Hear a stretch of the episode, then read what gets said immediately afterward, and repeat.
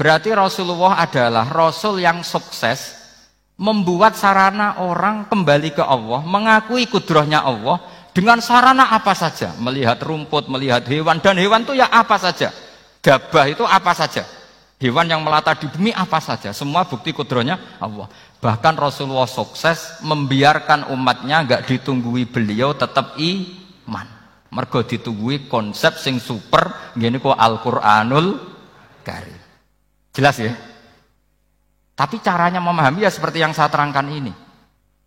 Ya saya baca lagi ya yang jadi annal mu'jizati pakai jamam anas salim annal mu'jizati al madiyata mukjizat mukjizat yang sudah kelewat itu kanat khisiatan bersifat fisik tusyahadu bil absor hanya bisa dilihat dengan mata kepala karena koti soleh wa asomusa wa mu'jizatul qur'ani tusyahadu bil basirah Sementara mukjizatnya Quran disaksikan dengan mata hati dan setiap orang punya mata hati. Fayakunu man yattabi'uhu li ajliha aksar. Di annalladzi yusahadu bi ra'si yang qoridu bin kiradi musyahidihi. Walladzi yusahadu bi aqli bakin yusahiduhu kullu man ja'a badal awal mustamirron. Sesuatu yang dilihat dengan mata kepala, setelah para saksi ini meninggal, maka setelahnya mencari-cari, bisa percaya, bisa enggak. Tapi mukjizat yang disaksikan mata hati, siapa pun percaya dan sampai ilayahumil kiamat. Dan tentu Quran lebih unggul dalam hal ini. Dan insya Allah kita semua adalah ahli Quran. Yaitu harus punya kesimpulan falam mata bayana lahu qala a'lamu annallaha ala kulli syai'in qadir. Sebagian ayat walita alamu anna woha ala kulli syai'in qadir wa anna woha qad ahata bi kulli syai'in ilmu. Itu kenapa mujizatnya Quran dasar. Itu yang gampang-gampang ya, melihat nyamuk, unta, kerbau itu yang gampang. Anda tak naikkan kelas sedikit menjadi agak ilmiah. Misalnya begini, kamu ahli falak. Misalnya kamu ahli falak. Misalnya kayak batu rehan ya. Itu pasti tahu kalau matahari dan rembulan dibikin Allah itu asyam wal qamaru bihus dan bahwa matahari dan rembulan dibikin ini untuk hisab. Walladzi ja'ala syamsa dia awal qamara nura wa qaddarahu manazila li ta'lamu adada sinina wal hisab. Sehingga ketika ternyata betul samsiah bisa dihitung menjadi tahun samsiah. Yang oleh bahasa milenial disebut Masihiyah. Sayyidina Umar agak tersinggung. Sebetulnya yang namanya hisab itu tidak ada hubungannya dengan masehi dan hijriah itu nggak ada. Semua berdasar matahari atau apa? Rembulan. Lah sialnya yang samsiah ini oleh bahasa internasional disebut apa? Masehiyah. Makanya Sayyidina Umar marah terus bilang ya sudah kalau gitu Komariah bikin apa? Hijriah. Jadi itu sebenarnya nama politik. Sebetulnya kalau objektif yang jadi ukuran ya Samsiah sama Komariah. Berhubung ini sudah diambil tetangga, partai sebelah akhirnya ya kira-kira gitu loh. Jadi kira-kira seperti itu. Akhirnya kita namanya apa? Hijriah. Apa Samsiyah sama apa? Hijriah. Sebetulnya yang yang asli ya Samsiyah Komariah. Tapi nggak apa-apa lah. Dunia itu mesti ada ada politiknya. Lah yang repot orang-orang fanatik hukum pakai bahasa nasional itu repot. Jadi misalnya kematian Yesus Kristus itu mesti Batu Rehan kan nggak percaya. Akhirnya ditambahi kematian Sibeh. Karena kalau bilang iya kan percaya. Makanya ditambahi apa? Sibeh. Karena menurut orang Islam berkeyakinan Nabi Isa itu nggak ter nggak terbunuh. Maka ditambahi apa? Sibeh. Saya dulu pernah usul. Karena beliau itu kalau manggil bahasa itu bude, jadi saya pernah sowan usul. Mbak ditulis gini saja, Mbak. Kematian Yesus dalam kurung katanya. Tapi mungkin terlalu vulgar ya. Jadi jadi akhirnya dibikin apa? Sibeh ya. Di kalender Kudus kan apa? Sibeh ya ditambahi sibeh. Ya nggak apa-apa lah. Yang penting keyakinannya masih benar gitu. Jadi masih masih benar. E, kalau usulan saya terlalu ekstrim, maka dikasih apa? Ya karena memang begitu kan kita berkeyakinan Nabi Isa itu gak terbunuh. Wama kotaluhu, wama solabuhu, walakin syubbihalahu. Jadi ini saya teruskan. Ini paling masih berapa jam ini. Kalau kelamaan sampai dolim itu ganggu kiai lama-lama. Gitu. saya tadi sudah bilang sama panitia, orang Indonesia itu gak sopan. Kalau suka kiai itu didatangkan, itu agak masalah sebetulnya. Dalam etika itu masalah. Kalau seneng kiai ya sowan ngaji, jangan sowan di dalam itu ganggu ya, sowan ngaji saja. Dulu Imam Malik itu anaknya raja itu, Imam Malik itu seangkatan dengan Harun ar-Rasyid. Makanya jangan jangan berharap kalau saya gampang diundang. Bukan karena saya sombong, memang etikanya seperti itu. Jadi Imam Malik diminta datang ke istana untuk ngajar anak-anaknya Harun apa? Ar-Rasyid. Masyur Imam Malik tersinggung terus kata bilang, "Al ilmu yuk talayati." Ilmu itu disowani bukan sowan. Akhirnya Harun Ar-Rasyid minta anak-anaknya datang ngaji ke Imam Malik. Itu anak presiden. Imam Malik berani, "Al ilmu yuk talayati." Tapi kalian beruntung karena saya hormat sama babah saya di sini. Wong makom buyut saya itu ya berarti apa ya? Selatannya makamnya saya Ja'far Sotik itu, itu di situ kan ada makamnya Mbah Soleh, Mbah Maksum itu mbah saya. Nah, makanya dulu saya ngaji di sini lama di Damaran itu. Masnya lama itu ya ya mungkin setahun. Karena saya memang mulai kecil di sarang, sampai sekarang saya masih ngajar di sarang. Eh, tapi dulu cukup ya karena saya ke sini sudah hafal Quran jadi hanya setor setiap hari satu juz satu juz jadi cepat lah.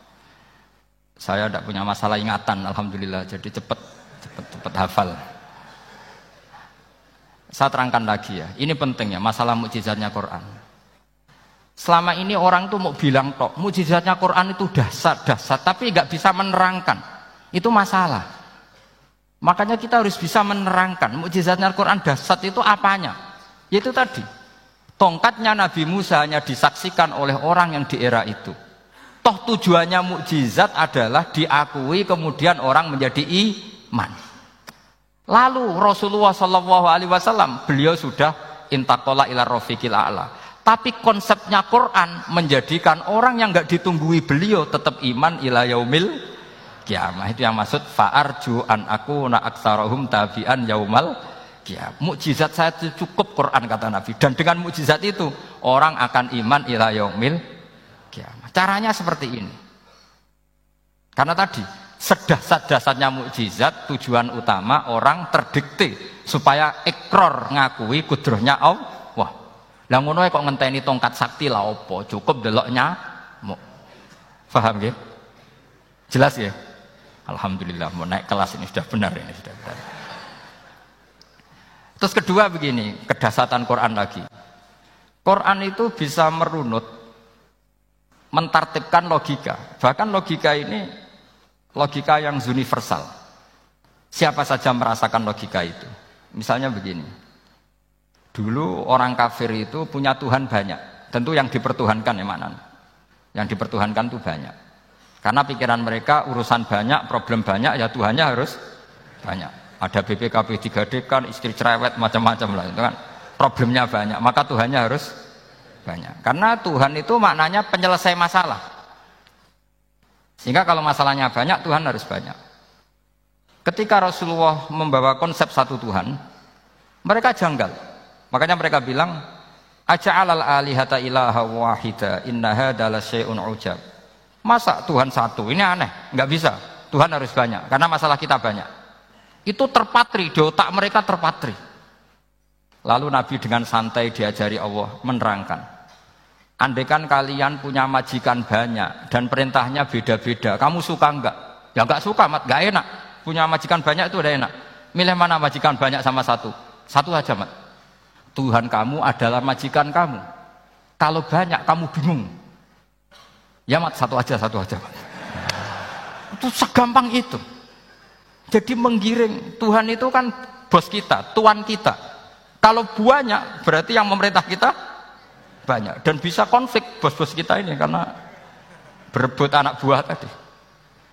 Akhirnya mereka, kalau kamu punya majikan banyak dan perintahnya beda-beda, semuanya minta dilayani. Kamu pusing enggak? Ya pusing, Mat. Minta mana? Majikan banyak sama satu. Satu saja Muhammad. Ya Tuhan kamu adalah atasan kamu, maka harus satu. Mereka faham. Oke, mat, Tuhan satu. Itu yang dimaksud dorobawaw matalar rojulan fihi syuraka umutasyakisuna wa rojulan salamal lirojul. Hal yastawiyani masalah. Langsung alhamdulillah. Karena mereka yang paling bodoh pun faham. Dengan logika itu faham. Kalau Tuhan banyak, perintahnya banyak. Kita repot. Maka Allah bikin satu masalah yaitu rojulan fihi syuraka umutasyakisuna wa rojulan salamal dirojul. Satu lelaki, satu bos. Satu perintah. Kayak apa mudahnya Allah.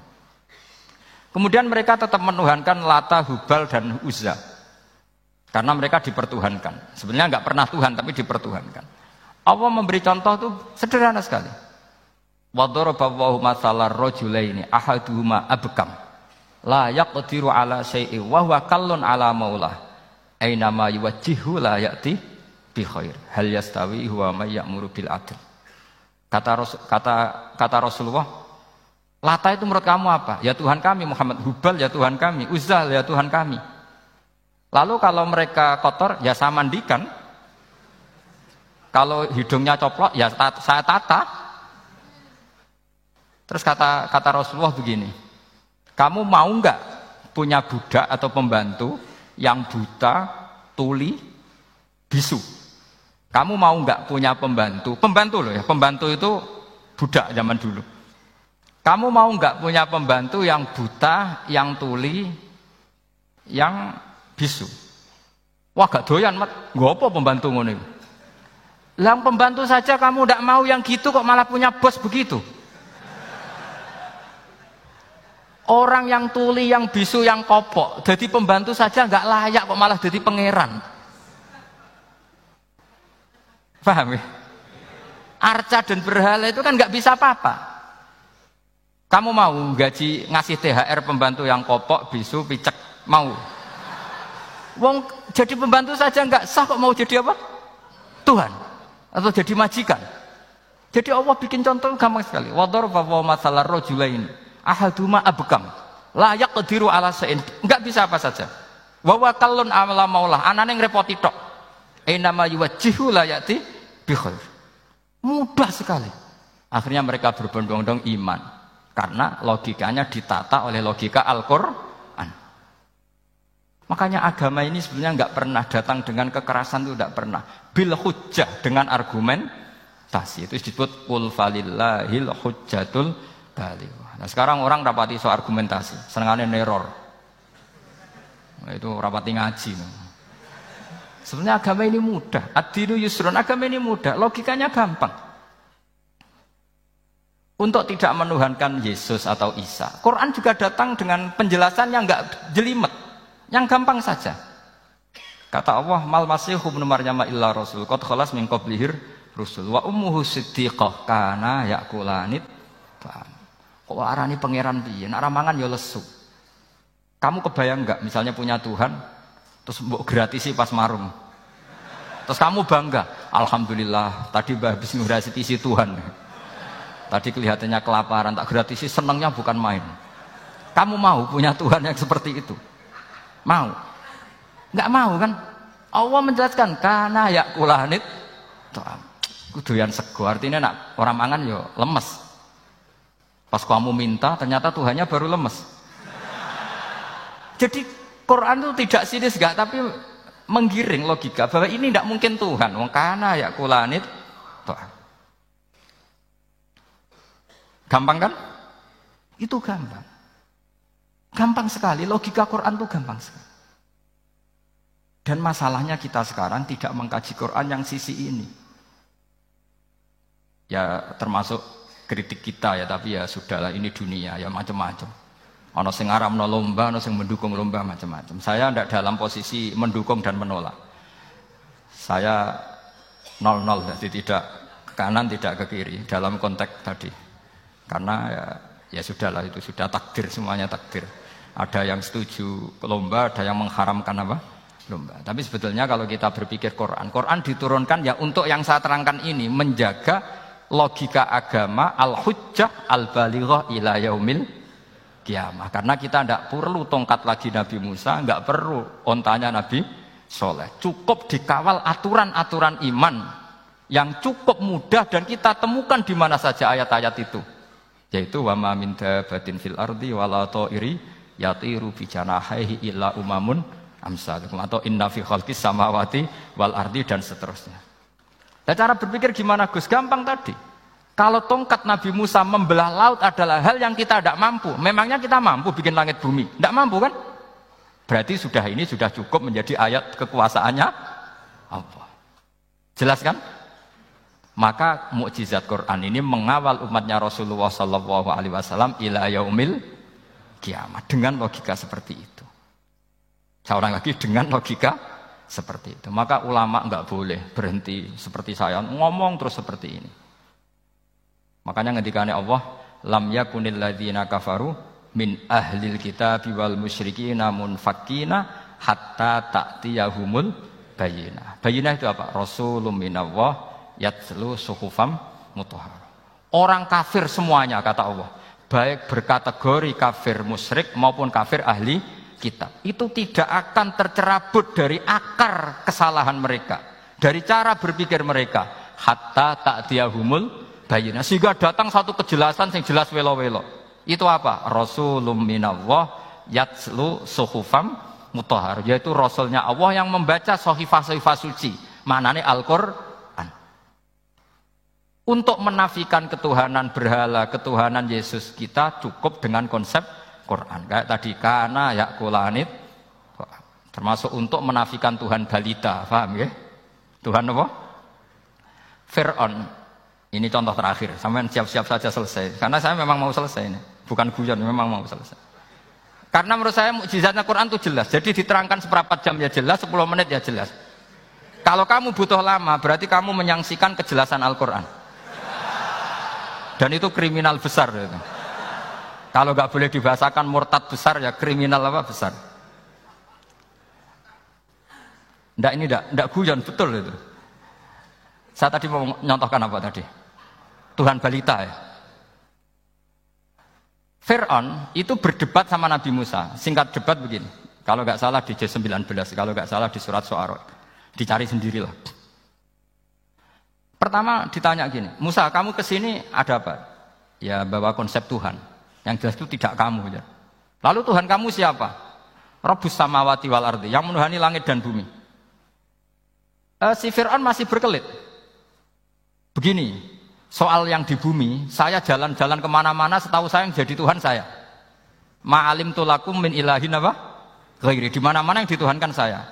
Soal kemungkinan di langit begini, tunggu saya. Terus di Haman dipanggil. Ya Haman ibnili sorkalla ali abluhul asbab asbab as-samawati fa'attali'a ila ilahi Musa. Haman, bikinkan saya piramida yang tinggi.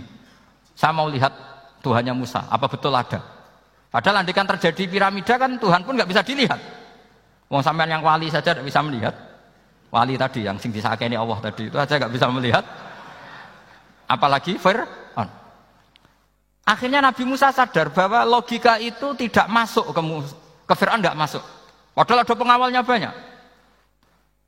Dan karena semua Nabi Fatona itu ibarat mobil ganti gigi. Ganti gigi, ganti argumentasi. Gini saja, yang menuhani leluhur kamu, mbah-mbah kamu. Wah, itu sontak kaget Fir'aun. Pengawalnya ya kaget. Oh iya, kalau Fir'aun ini Tuhan, babanya tanpa Tuhan. Kan Tuhannya datang terlambat. Berarti babanya dulu itu tanpa Tuhan, karena ini ada Tuhan balita itu ada itu. Akhirnya hampir separuh, mungkin hampir semua. Pengawalnya Fir'aun itu iman semua. Meskipun yaktumu imanah. Ini yang diceritakan Quran. Wa qala rajulun mu'minun min ali fir'auna yaktumu iman. Karena runtuh, semua logika Fir'aun sebagai Tuhan itu runtuh. Hanya dengan logika, kalau kamu Tuhan, lalu babah kamu Tuhannya siapa? Fir'aun mantel. Wah bahaya logika Musa. Tangkap Musa, udah gak debat lagi. Kayak apa mudahnya logika Quran untuk menafikan ketidaktuhanan Fir'aun. Yaitu mengatakan Robbukum wa Robbu abaikumul awali. Karena dikatakan Tuhan langit, Fir'aun masih berkelit. Nanti dulu, saya mau bikin piramida. Mau saya lihat ada enggak Tuhan kamu. Nabi Musa langsung ganti tadi, ganti gigi. Yang nuhani mbah-mbah kamu. Orang kan berpikir, ini kalau Tuhan betul, lalu orang-orang dulu Tuhannya siapa? Kan Tuhannya datang terlambat. Nah itu lagi-lagi dan kita baca Quran itu ila yaumil kiamah. Makanya tidak ada umatnya Rasulullah Wasallam. Kemudian imannya itu ada syak, nggak ada sama sekali. Karena zalikal kitabu la roiba fihi min rabbil alam. Ya, mohon cekap ya. Mpun gampang nih. Masalah sama kalau masalah. Jadi karena kebenaran Quran itu adhar wa adhar sangat jelas. Sehingga nggak perlu butuh orasinya saya Sebenarnya nggak perlu. Saya yakin, sampean sebelum saya terangkan ya sudah iman, sudah betul. Ini kan akal-akalan saja saya di, dimanfaatkan. Karena ya menurut saya itu ya ya sudah eh, adharu min samsi kalau dalam bahasa Arab. Kebenaran sejati itu lebih jelas ketimbang matahari di siang hari. Karena ya tadi logika. Ya saya tambah satu contoh lagi, semoga ini selesai betul. Kemudian Quran misalnya gini, sampai tak bedai. Kamu bisa melihat itu karena apa? Ini misalnya apa? Kertas yang bawa, saya bawa ini kan kuning. Kamu bisa melihat itu karena apa? Mata kan? Nah itu masalah. Karena karena melihat kamu dengan mata, sekali ini tak tutupi, kamu tidak tahu. Atau kamu jauh menjadi tidak tahu. Karena mata bisa terhalangi oleh jauh atau tertutupi. Beda dengan Allah. Allah itu kalau merumuskan tahu itu bukan karena melihat, karena menciptakan. Makanya Allah bilang ala ya'lamu man khalaqa. Apakah tidak tahu orang yang membuat? Misalnya ini, kertas ini kuning. Sama saya tak tutup begini. Kemudian kitab ini tak tinggal, saya datang ke Jakarta. Saya tetap tahu gak kalau dalam ini ada kertas kuning? Tahu, karena saya yang menciptakan. Paham ya? Kamu bangun satu bangunan, di dalamnya ada besi ukuran sekian. Di situ kamu menyimpan emas setengah kilo. Setelah kamu pergi ke mana-mana masih tahu nggak? Tahu karena kamu yang menciptakan. Sehingga ketika kita janggal, masa Allah perso semua alam ini? Logikanya gampang, masa yang bikin tidak tahu. Makanya Allah bilang ala ya'lamu man khalaqa. Paham ya? Jadi gampang sekali. Mukjizatnya Quran tuh gampang sekali. Nararo kebangetan gitu. Pun nggih Al-Fatihah.